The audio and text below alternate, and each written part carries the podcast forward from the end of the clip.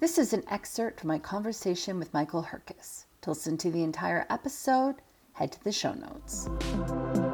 This episode has been brought to you by the Afterlight Institute. Ignite the light, magic, and miracles within.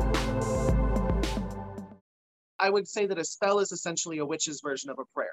It's basically using your intention, putting it out in the universe, but you're also using it with different energy sources. And in doing so, you're creating magic.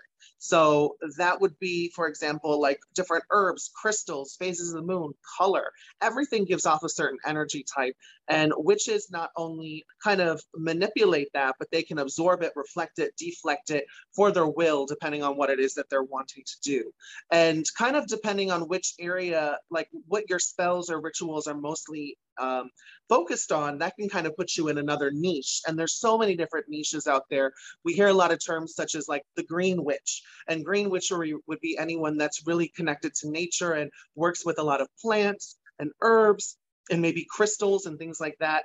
And then we have like psychic witches who are really deeply connected to like tarot and um, any form of intuitive magics, love witches who cast all of these love spells, or me, I call myself a glam witch. A glamour witch who would be someone who really uses their visual aesthetic to um, fuel their magic, as well as help inspire others within the magical community. So it really is up to the individual. There's there's cooking magic where you're you're using your um, intentions while you're cooking food and kind of offering that to different people. Uh, essentially, witches are of service to the community. So usually on magic bases, they work best when they're not necessarily one hundred percent for personal gain. I hate using that term because it's been drilled into us from T V shows.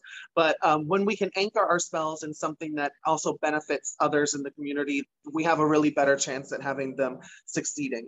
So that's a nice kind of spin to always put on magic.